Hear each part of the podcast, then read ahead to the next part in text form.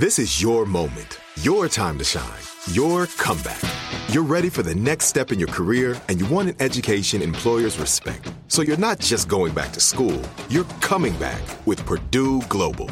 Backed by Purdue University, one of the nation's most respected public universities, Purdue Global is built for people who bring their life experience into the online classroom.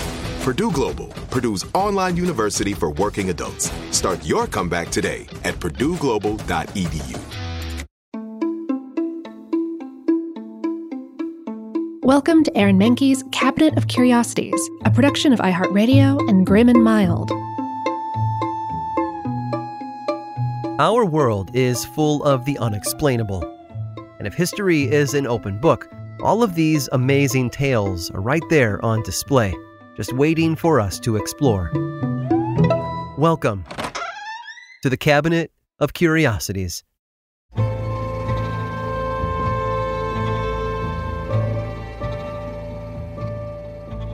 Look around, and you're likely to find quite a few traces of ancient Rome persisting to this day.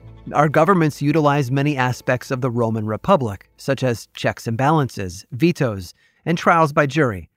The vulgar Latin that the Romans spoke influenced the languages that later developed in other countries, such as France and Italy, hence their classification as Romance languages. And the modern aqueducts of places like Los Angeles and Germany were heavily inspired by the Roman versions of old that carried water to the people. But not everything from ancient Rome stuck around. And that's probably a good thing. Perhaps the biggest concept in both size and level of danger is the Colosseum. Of course, we have arenas and stadiums today, giant, sprawling sporting venues that showcase everything from football games to monster truck rallies. The Colosseum, on the other hand, was home to all manner of events, both sporting and deadly chariot races, animal hunts, gladiatorial battles, and public executions were all held within the high walls of the enormous Roman amphitheater. But one event was only put on a handful of times, and for good reason, as it was a logistical nightmare for everyone involved. The first such instance was held around 46 BC, and it was called Naumachia. It came about after Julius Caesar had just returned from successfully defeating armies in Gaul and Egypt. He demanded a celebration be held in his honor. But this would be no ordinary party. He ordered an artificial lake to be constructed near the Tiber River. It was to measure 1,800 feet long by 1,200 feet wide, with marble seats for an audience of dignitaries and wealthy elites. Once the lake was filled with water, a dozen Roman galleys were launched, helmed by crews of thousands. The ships then carried on a full scale naval sea battle for the entertainment of the emperor. As you can imagine, putting on such a massive demonstration took teams of thousands to build the lake and then stage the Naumachia. It wasn't something that could happen all the time, but when the Colosseum was finally completed around 80 AD, Emperor Titus saw no better way to break it in than with another naval battle.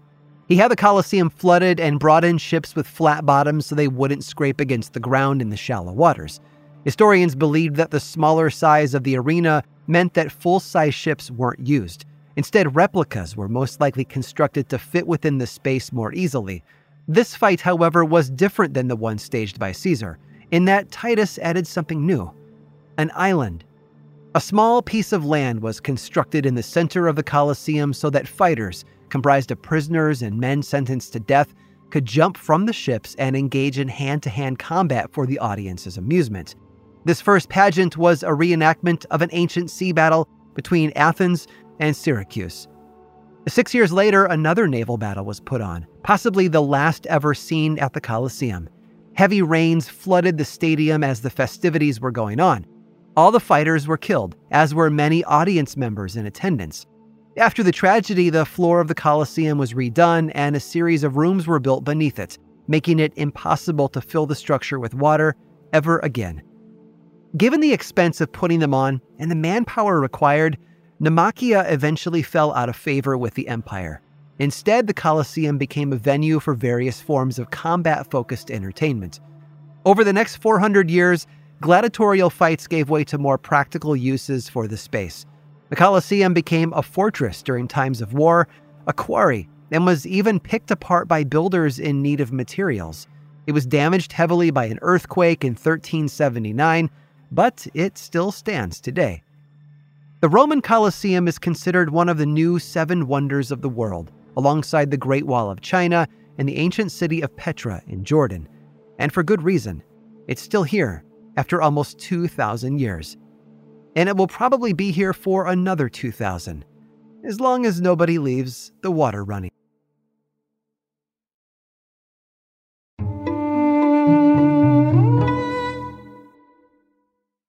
Now, I'd like to introduce you to Meaningful Beauty, the famed skincare brand created by iconic supermodel Cindy Crawford. It's her secret to absolutely gorgeous skin. Meaningful Beauty makes powerful and effective skincare simple, and it's loved by millions of women. It's formulated for all ages and all skin tones and types, and it's designed to work as a complete skincare system, leaving your skin feeling soft, smooth, and nourished. I recommend starting with Cindy's full regimen, which contains all five of her best selling products, including the amazing youth activating melon Melon Serum. This next generation serum has the power of melon leaf stem cell technology. It's melon leaf stem cells encapsulated for freshness and released onto the skin to support a visible reduction in the appearance of wrinkles. With thousands of glowing five star reviews, why not give it a try? Subscribe today and you can get the amazing Meaningful Beauty system for just $49.95. That includes our introductory five piece system, free gifts, free shipping, and a 60 day money back guarantee. All of that available at meaningfulbeauty.com.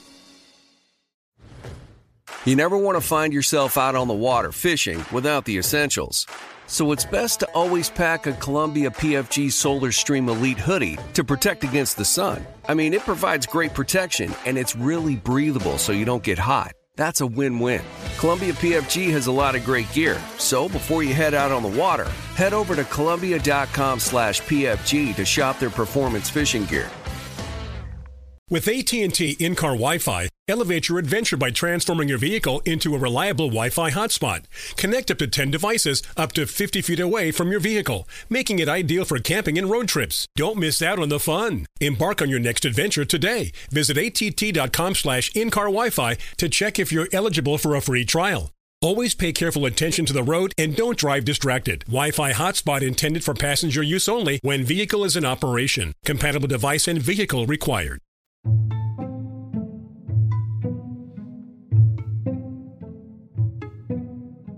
When we think of the great characters of mythology, we think of Greek gods like Zeus and Athena, or the Norse gods such as Thor and Odin. But mythology isn't something that only lives in the past. Turn on a television show or open up a book written in the last hundred years, and entire worlds of modern mythos are open to us. From Narnia to Middle Earth to Westeros, these places and characters were created from minds that could not let them go. It wasn't about fame or fortune, but of creativity and inspiration. Well, except for one. One of the most famous characters we know today started out as a gimmick, but quickly grew into a beloved hero for children and adults all over the world. And it all started with one man, Roy Thomas Jr.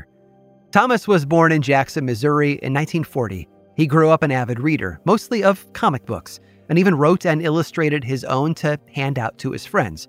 As he got older, he attended Southeast Missouri State University, graduated in 1961 with a Bachelor of Science in Education. Thomas was a history major with a teaching degree, the perfect combination for someone who wanted to create modern myths for young readers. But he couldn't make and publish books on his own for a living.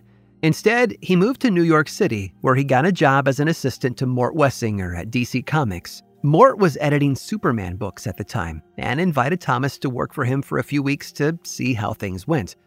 Long story short, it was rough. Mort was difficult to work for, with Thomas often returning to his hotel at night in tears.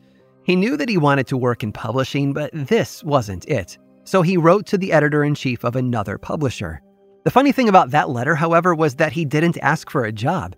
He merely gushed about his love for the work that publisher was doing and offered to buy the man a drink, hoping for the best.